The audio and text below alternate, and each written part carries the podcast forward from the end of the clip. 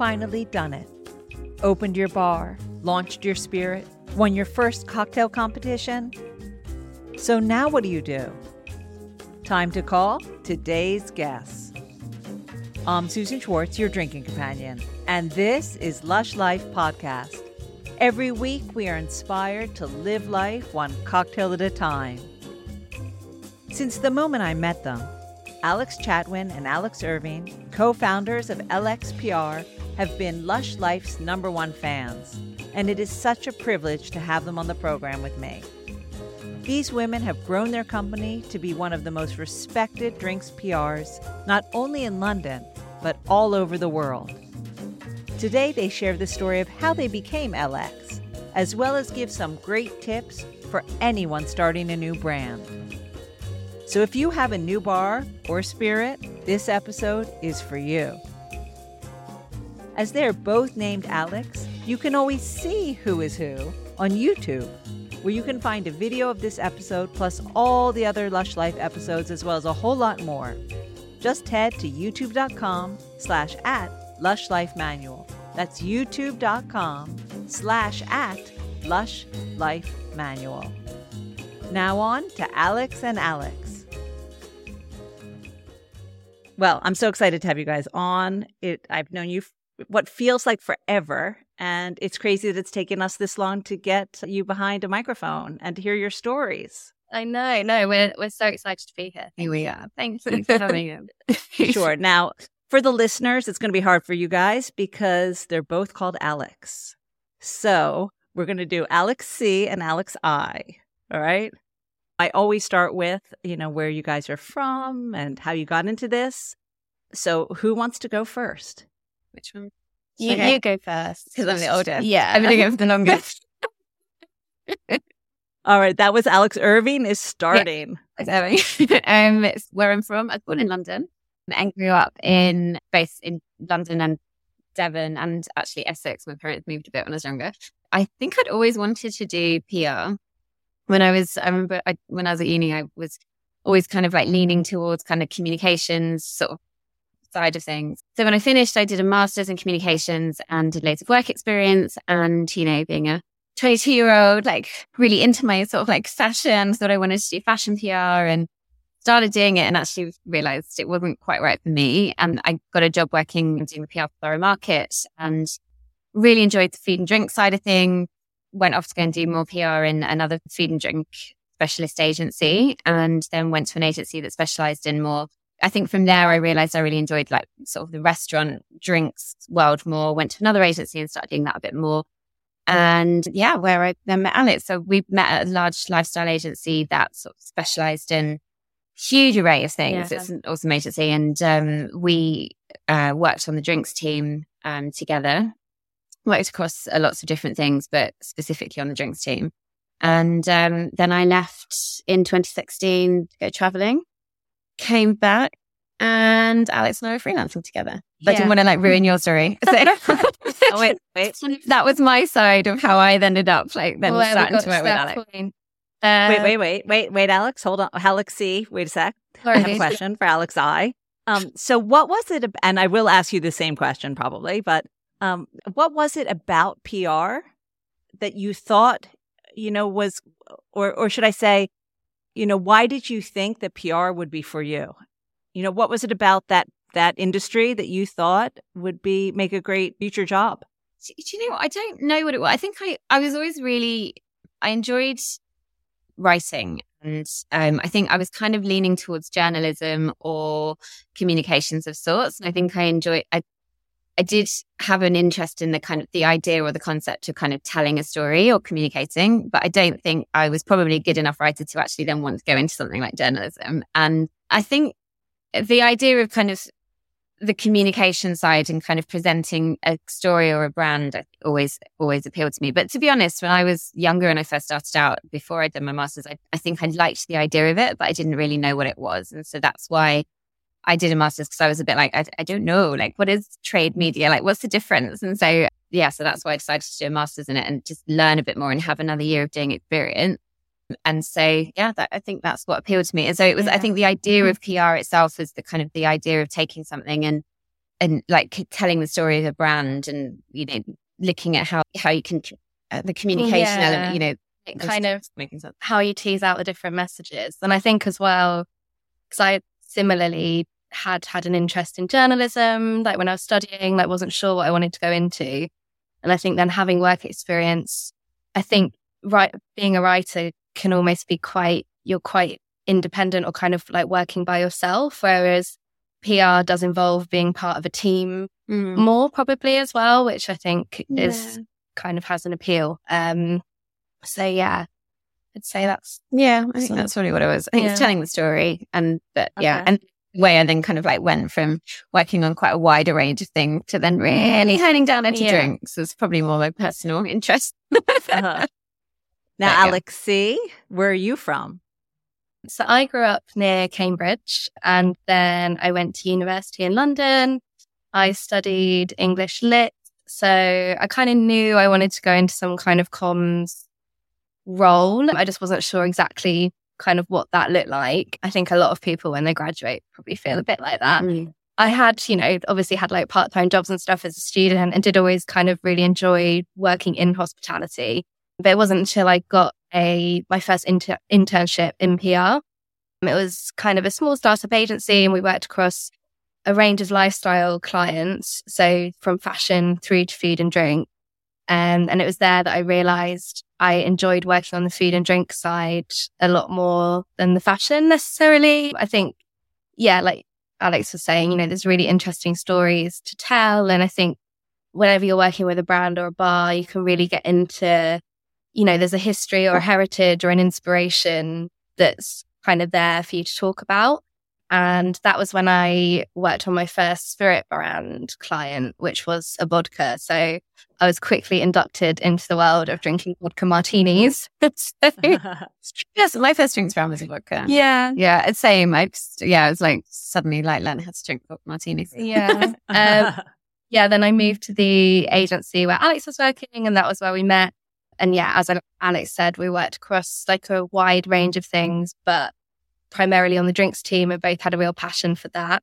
Alex moved abroad, and then shortly after, I went freelance. So I was freelancing in London and kind of focusing on drinks clients, but we were working together on bits from afar whilst Alex was abroad. And then when Alex moved back to the UK, that's kind of when we started doing more and more together and it kind of went from there. now, had you worked together when you were in the agency on the alcoholic brands? We had, I hired you. Yep, you did. good hire, good hire. Yeah, I know. I remember being asked in my interview what I would order at- in a cocktail bar, like what I'd order to drink, and I was like, I think my I, interview questions. I, I think I, I think I want to work with this person. So I love, now, now asking that question could be dangerous. Did you want a specific answer? No, do you know what it is? is? I quite often ask people that when we interview someone, and it's not actually to. It's like there's literally no wrong or right answer. Like uh, you think you said gin and tonic. didn't you? yeah, Yeah, I said like, gin and tonic. It's, but I think it's just more. You can tell by their answer if they're enthused by drinks and the drinks industry. I think, and then that's where you can see if they're going to sort of if the. Like at the time, it was like whether they'd be right on the drinks team or if they'd be, be better on the restaurant team, for example. So it's like there is literally no right or wrong answer. Like but it was more, and it quite often if someone asked me, I'd be like, oh, I don't know, depends on yeah. Um, but it, the, it, like, yeah, it was, you can kind of get the idea of someone's interest in drinks by how they respond. And so that's generally why I used to ask it. But Yeah. I guess. I, I think, I think we still ask that question now. Yeah, the people. But yeah, um, it's also just nice to know. Just it's interesting. I guess, you know, you can tell someone if they say a Negroni versus like a Midori sour or Yeah. a grasshopper or. I think I always say there's quite often, sorry, I was going to say that there's always an interesting story behind it. So, like, if someone was like, oh, my favorite drink is, I don't know, pina colada, like when I'm on the beach in the Caribbean, be like, yeah, good for you. So would I. Like, it's like, you know, Yeah. it's like, like Yeah. it's, there's usually like, might be a story behind something. So, it's, yeah. And I think, you know, a lot of people that you don't necessarily need to have like a really extensive understanding of the industry to Mm-hmm. Mhm. Start in PR in this sector. So we would never, never judge kind of on someone's response, but it's just, it's also good in terms of like, yeah, a conversation and it gets a story going as well. So Yeah, absolutely.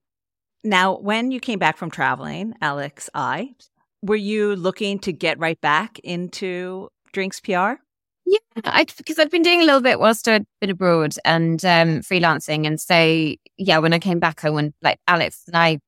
Well, Alex is freelancing, so it kind of felt natural. We were just started doing immediately, just started doing more together and freelancing, and then I was like, "Please help me." so, so it was pretty organic, you know. You came back and because when I was away, because we'd always been quite close, hadn't we? Yeah. Like when we worked together at our old agency, like we were super close and we got on really well, just worked together really well. And so I think when you then left and were doing things, sometimes I'd help Al or whatever it might be. And then so it kind of just felt natural that when I was then coming, starting to plan on coming back, we then started to just do more together. But it got to the point where we then had a few clients and then people were like, could you guys could you get a name? Because like people keep asking us who does our PR and we're like, is this two girls called Alex? And um, and so that's kind of then how it how it came to be. We are like, oh yeah, that might be a good idea. We were like, yeah, we should get a name. and then we went round, round and around the houses and landed on LX. We basically got rid of the vowels from yeah, Alex. Right. So there we go. But we have Tim Stones to thank for that. Tim, yeah. So you know Tim Stones in Sydney. He's um uh-huh. Um, he used to be the brand ambassador for Beefeater, and I worked with him for years. And when I saw him, I was talking to him that we were trying to think of a name, and he was like, "What about Alex?" And I was like, "Bad, I'll put it on the list." And then that's how we Alex came to be.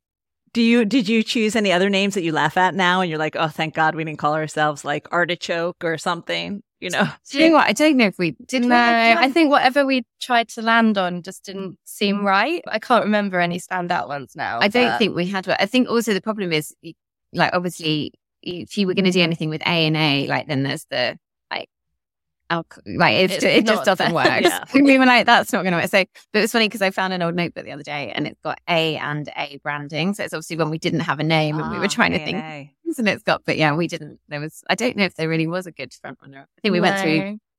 Yeah, maybe should have gone with the A team, but yeah, that, that was already taken. So and that's destined to like what happened to it, right? The show was canceled, so you don't yeah, want that Right, exactly.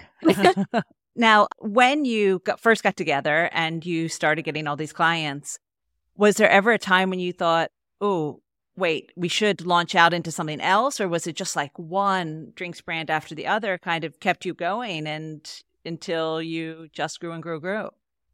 I think I think at the outset we decided that we wanted to have a specialist focus and I think with PR, having that specialism works quite well in that obviously, you know, you build strong relationships with journalists that cover that area. So it kind of lends itself to that naturally. And mm. I think we felt like that was sort of where our specialism and our knowledge lied. And that was where we felt we could probably, with clients as well, deliver like the best work. So and I think because the opportunities have presented themselves in the way they have, I don't think we've felt that need to kind of yeah, I think yeah, we just wanted to, I think it's that we we did sit down right at the like at the outset when we were like let's do let's do this and we were just um we kind of said like what what do we want to do who do we want to work with what do we want to be and we were quite sort of clear on that and and also when it came down to like new business and having we kind of gave ourselves like a little criteria of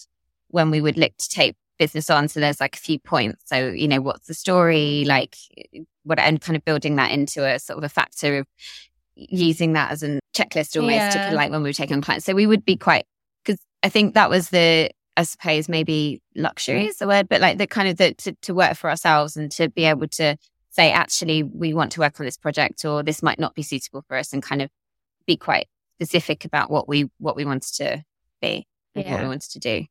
Yeah.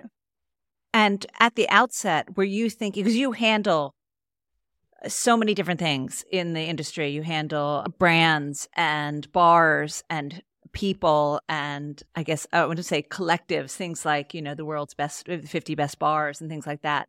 When you started out, were you thinking just, we're just going to do spirits? Yeah. And then all of a sudden a bar came and said, Hey, could you handle us? And then a person came and then all of that, you know, how did it, it, you know, start off and, and uh, continue, you know, what, from what, what you um, started off with? I think at the beginning we knew we'd probably have clients that ranged across kind of like bars, bartenders and brands and drinks brands. And we say like the drinks brands that bartenders would use or kind of be excited by because of the story they have. Um, I think because they obviously go, they work quite well together. They go hand in hand. You kind of having an understanding of the bar world, you know what they want to get out of brands and vice versa. So I think that works quite well. I think when we set up though, we we probably didn't have like we didn't have an idea of like we're going to grow X amount in X amount of time. We definitely didn't. We, we did not have that at all. I think we were just kind of like see, see how this goes, and then yeah, over time, as it's grown, you know, it, but yeah, I think at the outset, you know, we had a clear vision of the types of clients we'd like to work with, but I think we were very much kind of seeing what happened, putting ourselves out there. And then, yeah, it's kind of grown from there, from that. So, um, yeah, I'd say that. That's it. Yeah. And, and was it, was it first off liquor brands? Our first client was Italicus. Yeah. Um, oh, that's a biggie. Yeah. Because I think it was, they just, How exciting yeah. sort of they were about a year into launch as well. And like obviously we'd known Giuseppe for so long. So um yeah, we worked with Italicus and Porter's Gin. They were first I think two of our first yeah. clients, weren't they? And um, then Cask as well. Um so Cask marketing. So we did some projects for their clients. So they work with like Ocho and Quiquiriqui Mezcal. Um they have like a really amazing portfolio of brands. Um, but then we also were doing some project like kind of an ongoing work of just working with Ryan by that point, yeah. we? We'd launched Cub. So we worked on Cub and Super Lyan in Hoxton. And I think like we started working with Swift. That was probably a bit maybe a bit Cub. Yeah, that's in. a few months in. But we've always worked with Alex and Monica. Um, yeah. So, like, so we had we'd worked to like I think I'd always kind of been doing sort of stuff with them on this, you know, freelancing for them. So that kind of then naturally came. So I think it was probably it was mainly obviously it was predominantly the brands and then like the Lyan team and then it kind of grew from there. Yeah. Right, because I when I met you in Edinburgh a billion years ago, it was for Porters. I think that was the first event was a Porters thing in Edinburgh. Yeah, and that was you know four four and a half years ago. Yeah. Yeah. Yeah. Which it was amazing. Coming up for five years, I think, wasn't it? 2018. So yeah, it was probably actually predominantly the brands actually that we had first. Silent Pool Gin, we got brought on quite quickly actually with them and, and did a big campaign for them for Chelsea Flower Show. So that was, I think, quite a big project that we took on quite early. Yeah. Um, yeah. So it kind of, it kind of grew from, grew from there. And um, I think it would be interesting, at least for me to hear and, and everyone to hear your process, if you don't mind sharing it. You know, when someone comes to you either a, you know brand a bar obviously everything is different and all their needs are different but maybe just uh, maybe a one or two examples of a brand that that came to you that was going to be new in the UK or just starting and we'll start with brand first as opposed to maybe bar and a person. How do you hold their hand and take them through the, the process? It's great to be kind of work from a brand with a brand from the beginning. Uh, so Everleaf, we've worked with. So we that was one of our first clients as well. Mm. Probably a little bit further in, but you know when that started, that was just us as LX, and it was Paul Mathew, the founder as of Everleaf. And obviously, since over time, as we've grown, Everleaf has grown. So it's been really nice to be on that journey with them.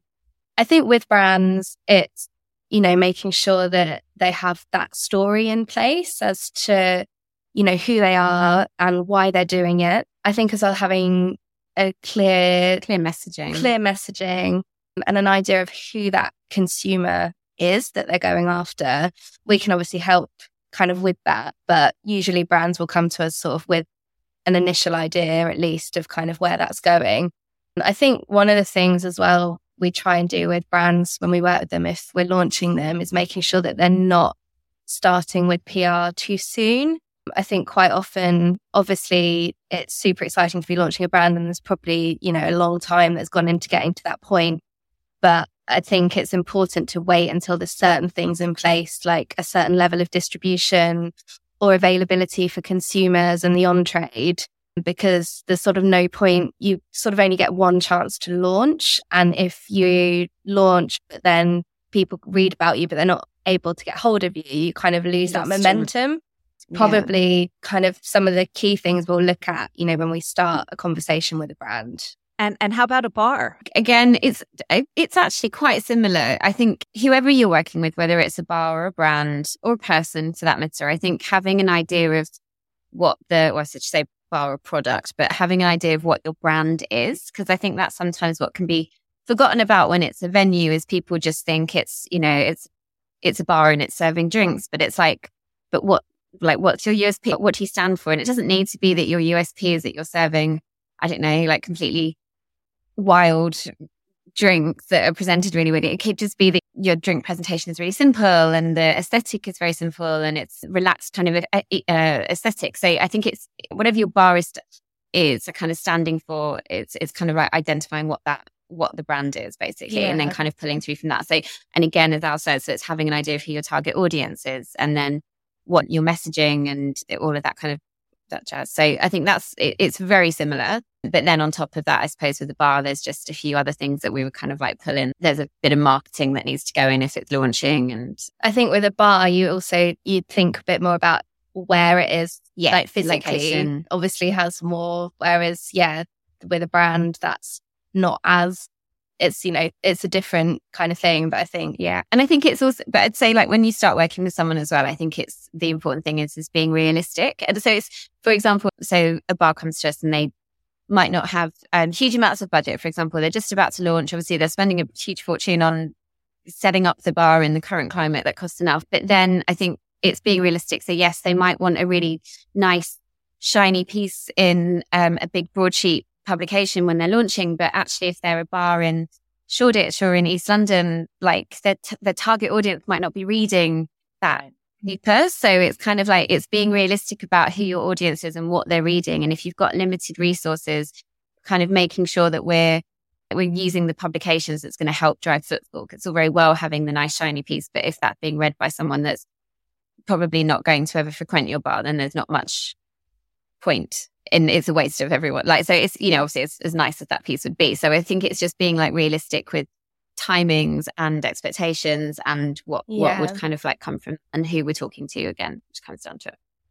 Of course, of course. Now, saying that, you represent a lot of bars, a lot of international bars, internationally renowned bars, should I say, that come to you from all over the world. And we're not just talking Europe, but uh, Chile, Ecuador, and so, what kind of what do they expect from you? So it is slightly different. Obviously, the bars we work with in London, it's very much a big part of what we do is kind of that on the ground press with the local market in terms of like driving your local consumer in.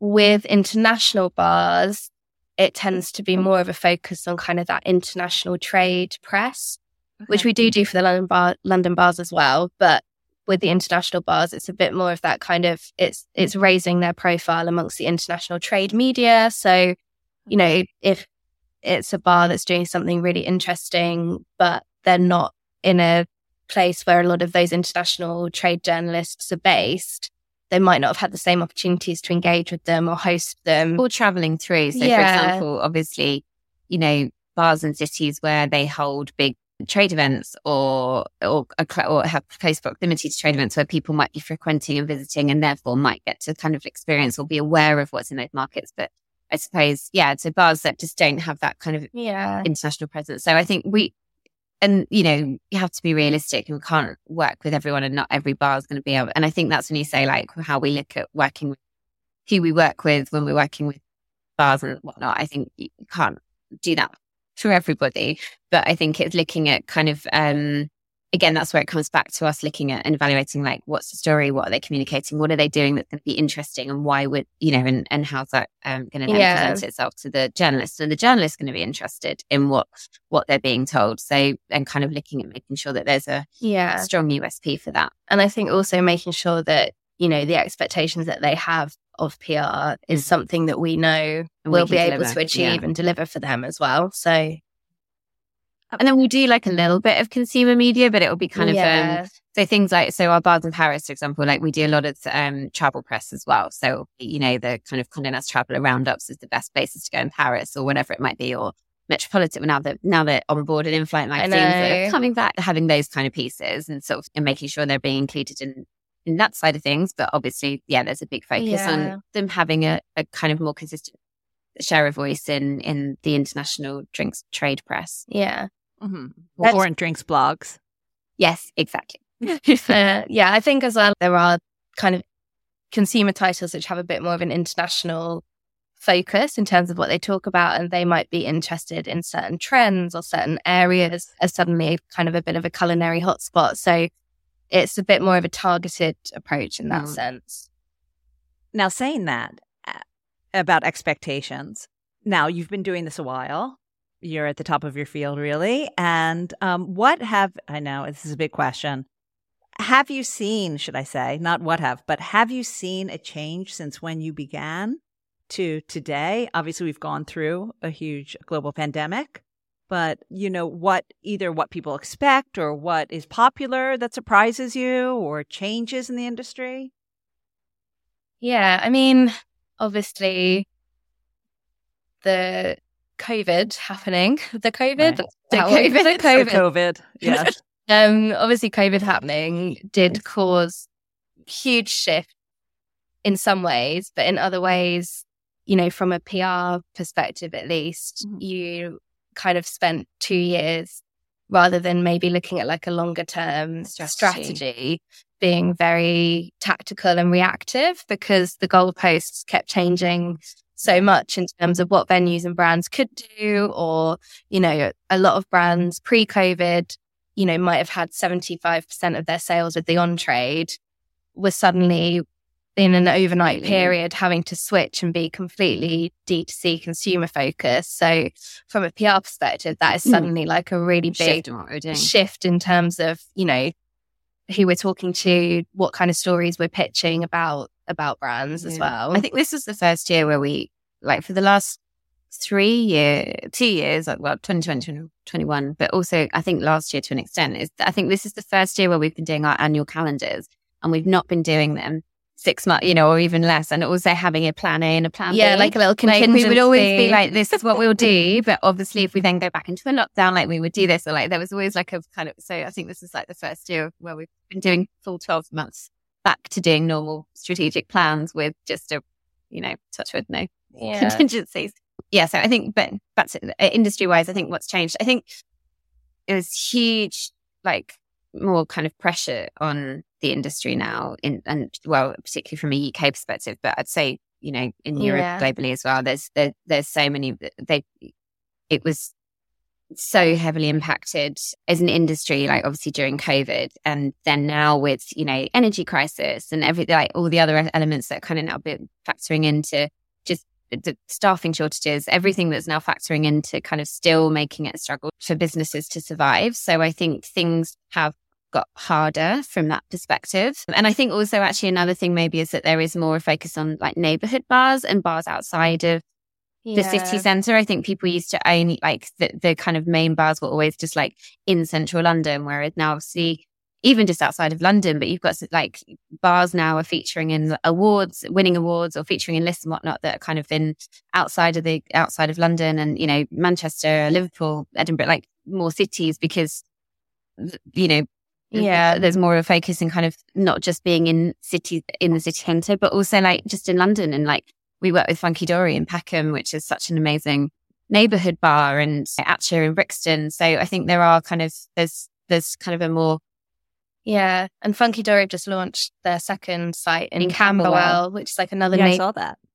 Yeah, another neighbourhood area. So do you think there's definitely yeah, it's almost like people I think perhaps in lockdown through things like, you know, cocktail deliveries, perhaps discovered some of the places that were on their doorsteps that they maybe might not have come across as much before. So I think coming out of that now, there's kind of that mm. loyalty there for local venues as well. And I think obviously like a time of crisis does also create creativity or put the pressure on for people to be creative and come up with solutions. So kind of the bottled cocktail movement that happened during COVID as a reaction to people, you know, being able to make monies whilst venues were closed.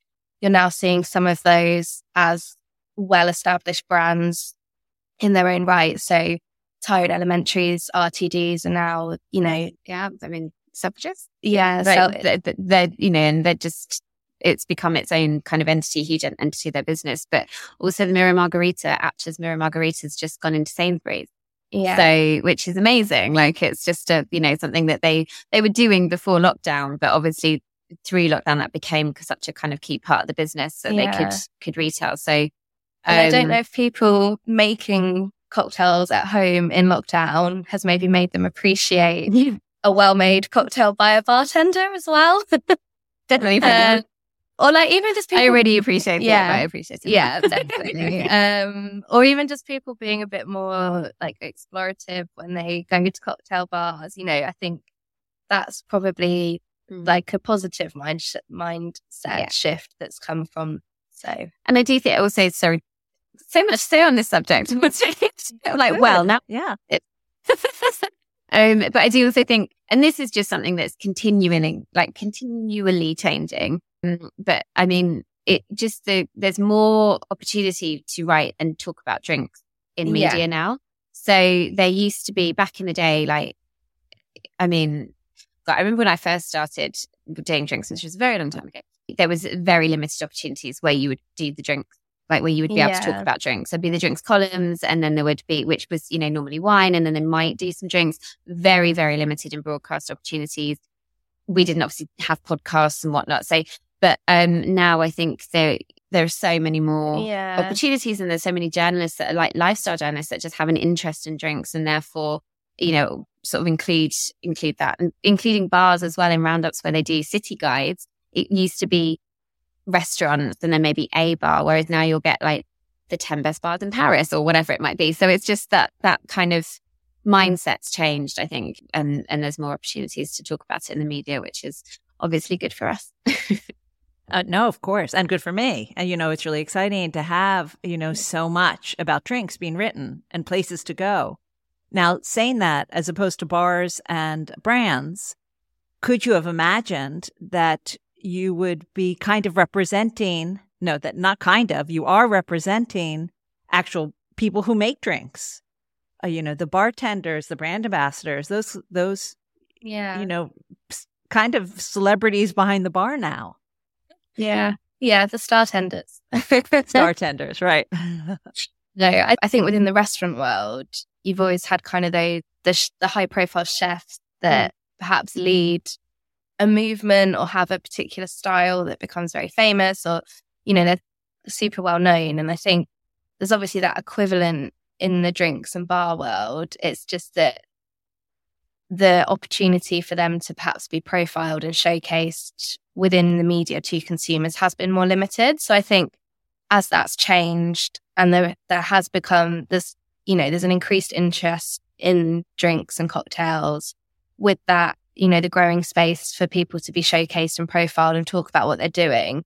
So I think that's enabled kind of people who are at the forefront of bartending drinks, kind of setting those trends so that they can kind of be positioned as such. And, you know, these people have always been working so hard anyway. It's nice that they get a little bit of, you yeah, know, it is. limelight. Right? Yeah. yeah. Yeah. It's good. And I think also just making sure that they're being represented well and fairly as well. So it's also if they're being used for something, making sure that they're, they're being paid fairly or getting their sort of being talked about in the correct way. And yeah, yeah. So I think it's uh-huh. it's a big piece. Now let's talk about the last kind of branch on your your the PR tree is things like uh, the 50 best bars and yep. the 1887 collective and things like that. Um, how how is that coming into, you know, at least with the 50 best bars, already a huge machine, you know, with PRs yeah. kind of around the world? So we, we, like, obviously the internal team there, they have the 50 best bars, but then they've also got kind of the, the so cycle like machine program of yeah. you know events and, that they put on throughout the year. It's it's kind of amazing. Yeah, like um, the regional events and restaurants. Now they're bringing in hotels. It's um yeah, it's impressive. So. Yeah, makes me feel tired. Oh, but yeah, 50 So it's funny because we um, have known the team for so long. And I remember when we were really small and um, sort of joking around that if we would ever do 50 best, and we were like, we need to be much bigger for that. And then one day, yeah, they came to us and asked us to kind of do a proposal, and we did, and yeah, start working with them. Yeah, so we're the lead agents, like the sort of global agency. So they've got Hannah Lee Communications. They run um, all of America, North America. Then Ivy, uh, the sort of Food News Asia, they run all of, across Asia, and then we do Europe, Africa, South America, and Australia. So yeah, rest of the world, basically. Yeah. um, and so, yeah, it's, it's, I mean, it's one of those things where it's just, it's a really, it is a really big task and there is no quick way of doing it well. So, you know, once we've kind of seen the list and we kind of go through it and we work out what the angles are. And we've always said, I think the best way to get the most out of it is to have a local approach and celebrate local heroes. So obviously, press in Australia aren't going to care that a bar in Barcelona or London has done well, for example. Well, I mean, you know, they'll write about it because it's a list, but they'll be more interested to know that, I don't know, bar in Melbourne has, of you know, course. list for the first time in five years, whatever it might be. So I think we always just, we have very targeted pitches that we do for each region. So we kind of look at the results and then we kind of work out what the wider feature angles are that would be of interest to kind of wider media.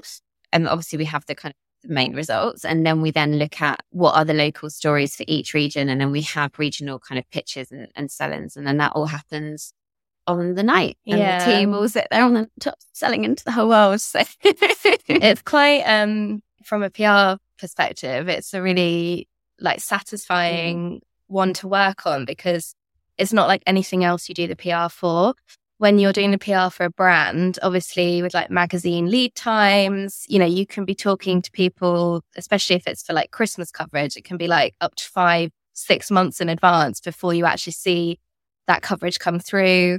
Whereas, yeah, working on something like 50 Best, obviously, once the announcement's made, we start selling into media and kind of seeing that influx of results mm. because it is such an immediate news right. story. It makes it like quite a different mm. thing to work on as well. And I think, yeah, it's quite satisfying, like when all the work that's gone into it in the lead up and then seeing the results come through. Yeah, it's not, I guess it's not compared to other stories, it's not the hardest story to pitch because everyone's going to take that story and run with it.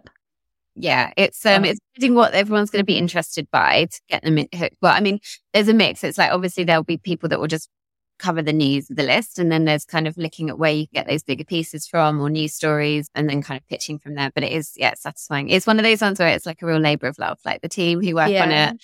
And it's like, as you gear up to knowing it's coming, like then we like work out the nights we're going to work late and like kind of, you know, do our preps and sell-ins and stuff. And, but yeah, it's a real labor of love, but it feels kind of really satisfying when we, yeah. when we get the results. So yeah, ready. Now you don't have to pick one, but if there were, if there is one aspect of what you do that you really, really love, uh, what would that be?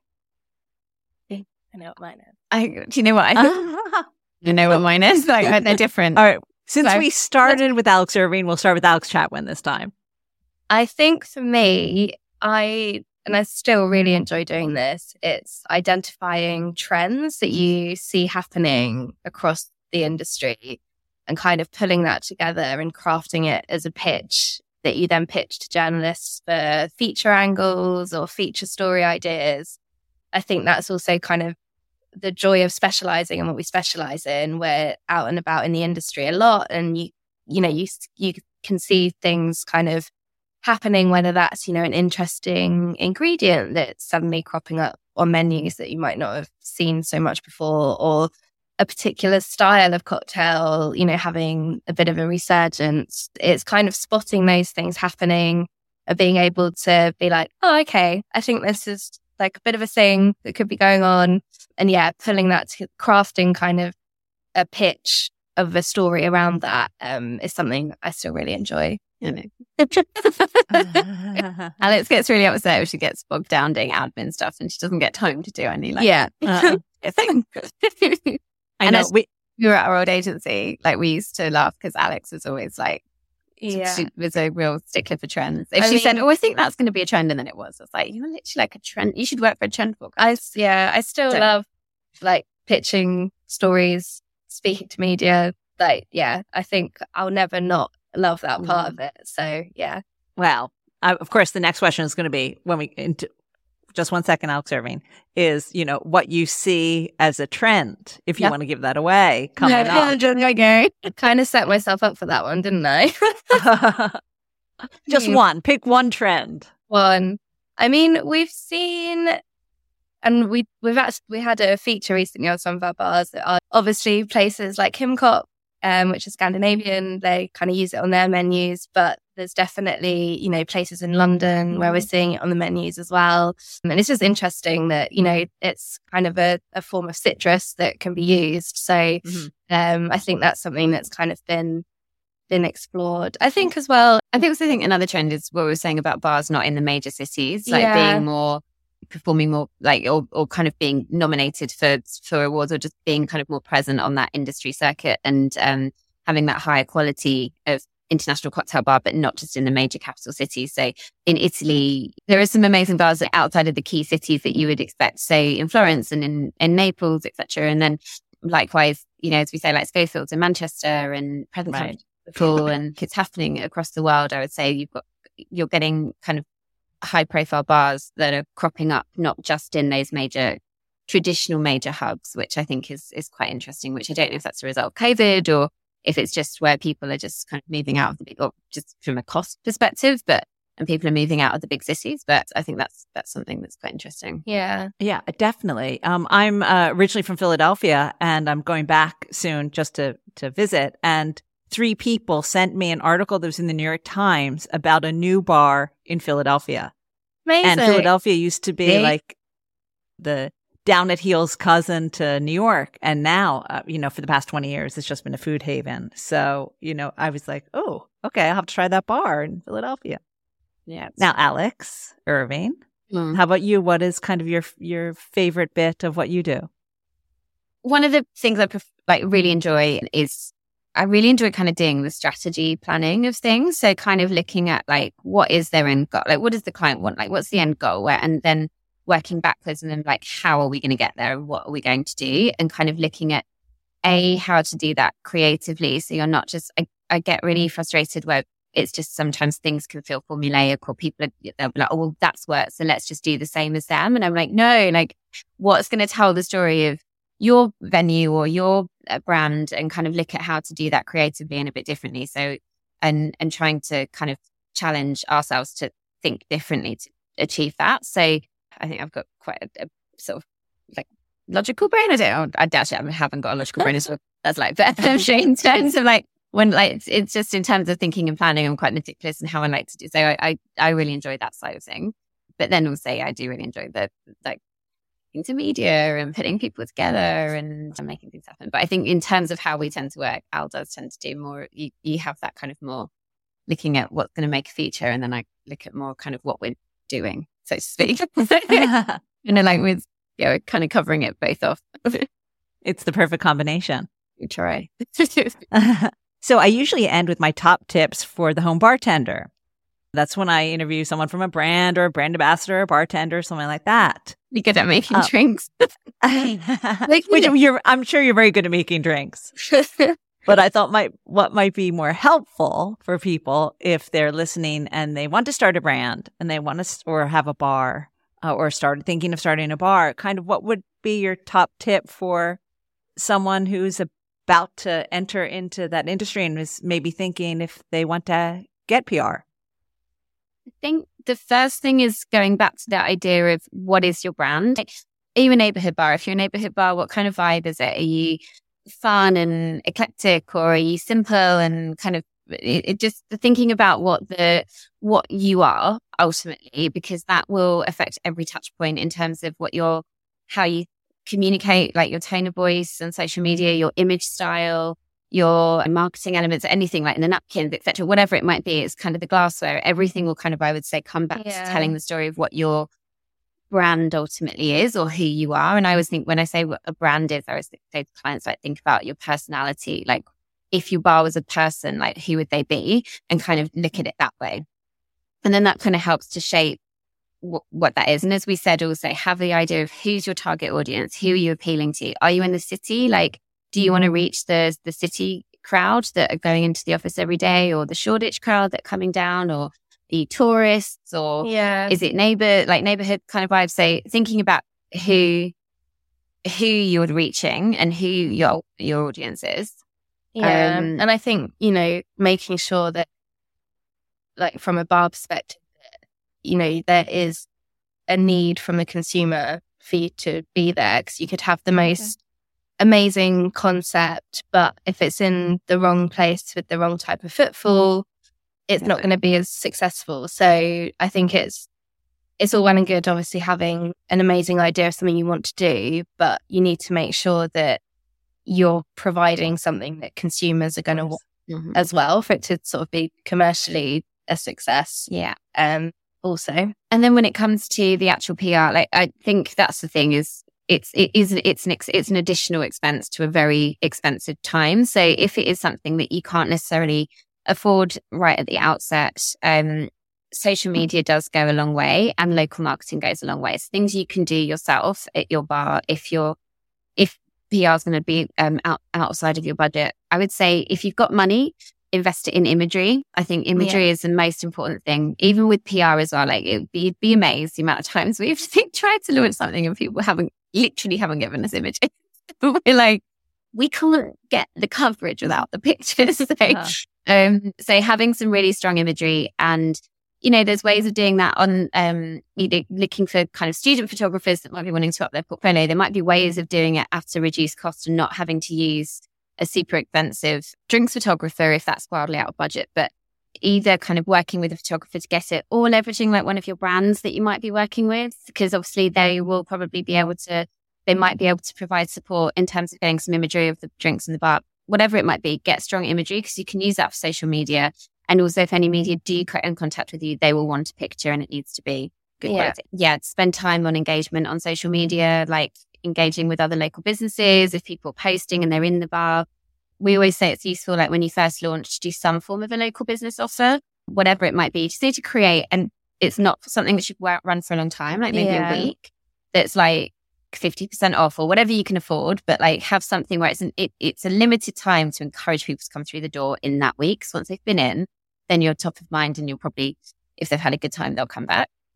And that's also a case of, you know, going knocking on some doors or going into some shops, give them some postcards and say, we've just opened, we'd really love to come down. It's 50% off, whatever it might be. So there's things to do that will kind of like engage and ingratiate you with your local audience. If you've got restaurants nearby or hotels nearby, making sure your the managers or the concierge know about you as well. So there's there's things that can be done from a local marketing and social media perspective to help get the word out. And if you have got some budget or able to do something with an agency, that's where you then use them to generate all those listings press. And also your agency should also work with you to look at what you're doing, as Al says, that's on trend um, or that's a unique kind of USPs that we could then pull into wider trend features. And then that's where you get Got these glossy pieces as well. Great. In a, in a nutshell. I mean, I have nothing to Sorry. add. Sorry. no, it's great. done. My I like, done. did I like to do the planning? So there we go. It was so obvious. No, no, it was an ad sea Yeah, and- buckthorn to your cocktails. Right.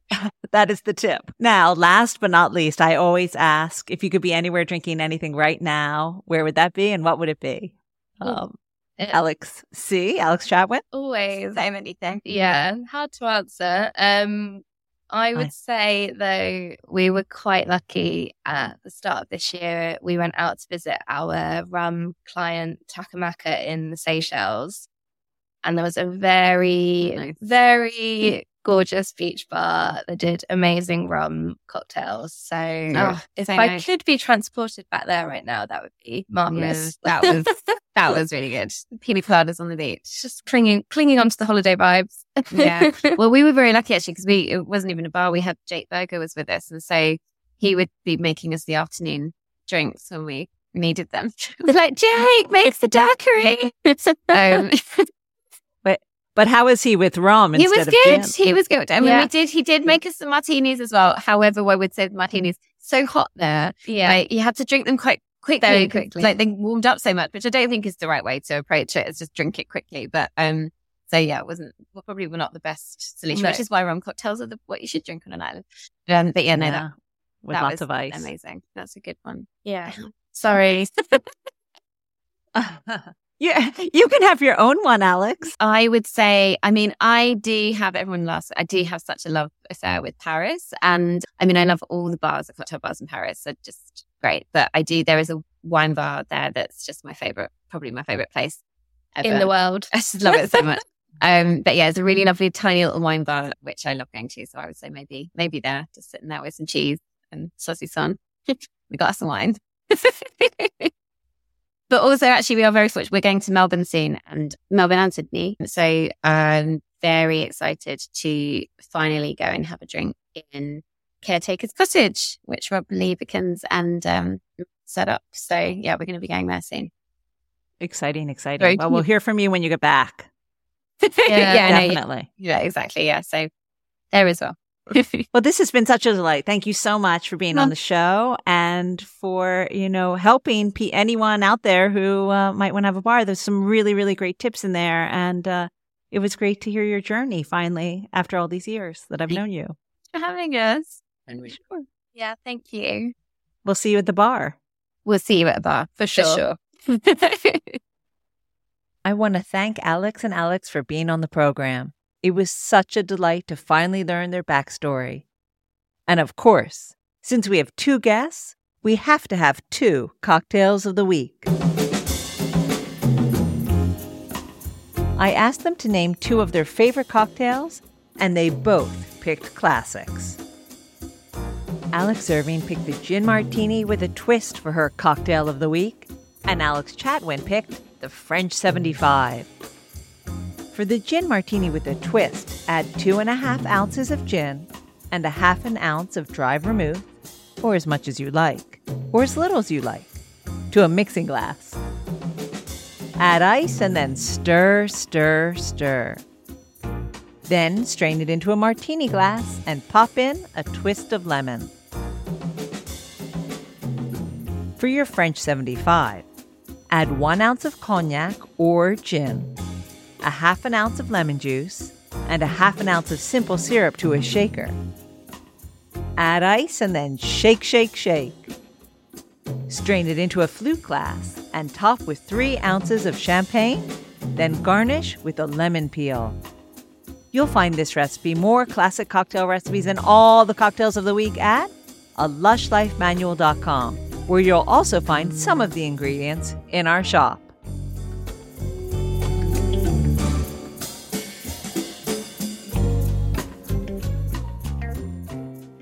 Next week, I'll be in Barcelona for the Paradiso Sustainability Summit. I'm not only so excited to participate in the masterclasses, but also to finally try the cocktails at the World's Best Bar 2022. If you want more info on the summit, head to a lushlifemanual.com slash paradiso dash Barcelona dash sustainability dash summit dash 2023. If you live for Lush Life, then make sure you head out to the bars and restaurants you love. Theme music for Lush Life is by Steven Shapiro and used with permission. And Lush Life is always and will be forever produced by Evo Terra and Simpler Media Productions. Which leaves me to say the wise words of Oscar Wilde all things in moderation, including moderation, and always drink responsibly. On the next show, we'll be chatting with a fifth generation Louisianian who took the reins of her family's rum distillery during lockdown and has never looked back. Until that time, bottoms up.